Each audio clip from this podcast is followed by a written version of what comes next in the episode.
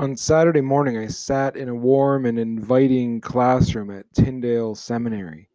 I was about to spend the next 6 hours or so learning and exploring inner healing and prayer, yet my thoughts were nothing short of chaotic. As the professor led us in an opening prayer, my mind already began to drift between one thing and another.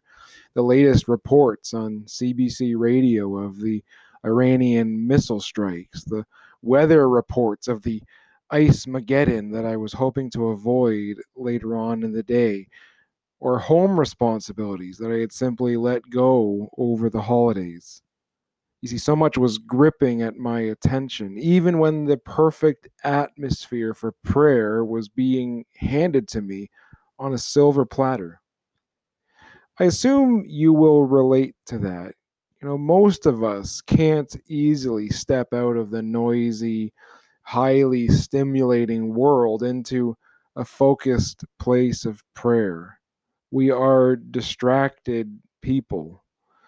I wonder what thoughts and concerns most often distract when you begin to pray. Whoever wrote Psalm 1 knew something about distractions in their own prayer life. Although the psalmist never addresses God directly, their words are like a great doorway into prayer. They invite us to refocus, to mull over and meditate on, literally to chew on, the reality that God both blesses and speaks with us, even in the middle of our chaos and distraction. So let's walk through this doorway into prayer by praying with the psalmist today. First, just read or listen to Psalm 1, and you should probably do this twice. Now ask, what words, images, or thoughts jump out to you as you read? And where do you see yourself in the psalm? What can you say to God about what you have seen now?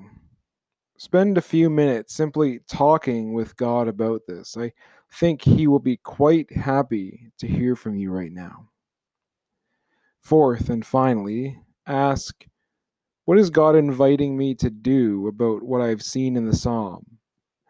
You may want to do that part now or wait for His prompting throughout the day. So we read, we listen, we speak, and we act with Psalm 1. And each of these simple gestures, reading and listening and speaking and acting, we have begun praying along with the psalmist. Together, we have become like trees planted by streams of water, and God will be bearing fruit in us. So bless you as you pray. Remember, you are beloved.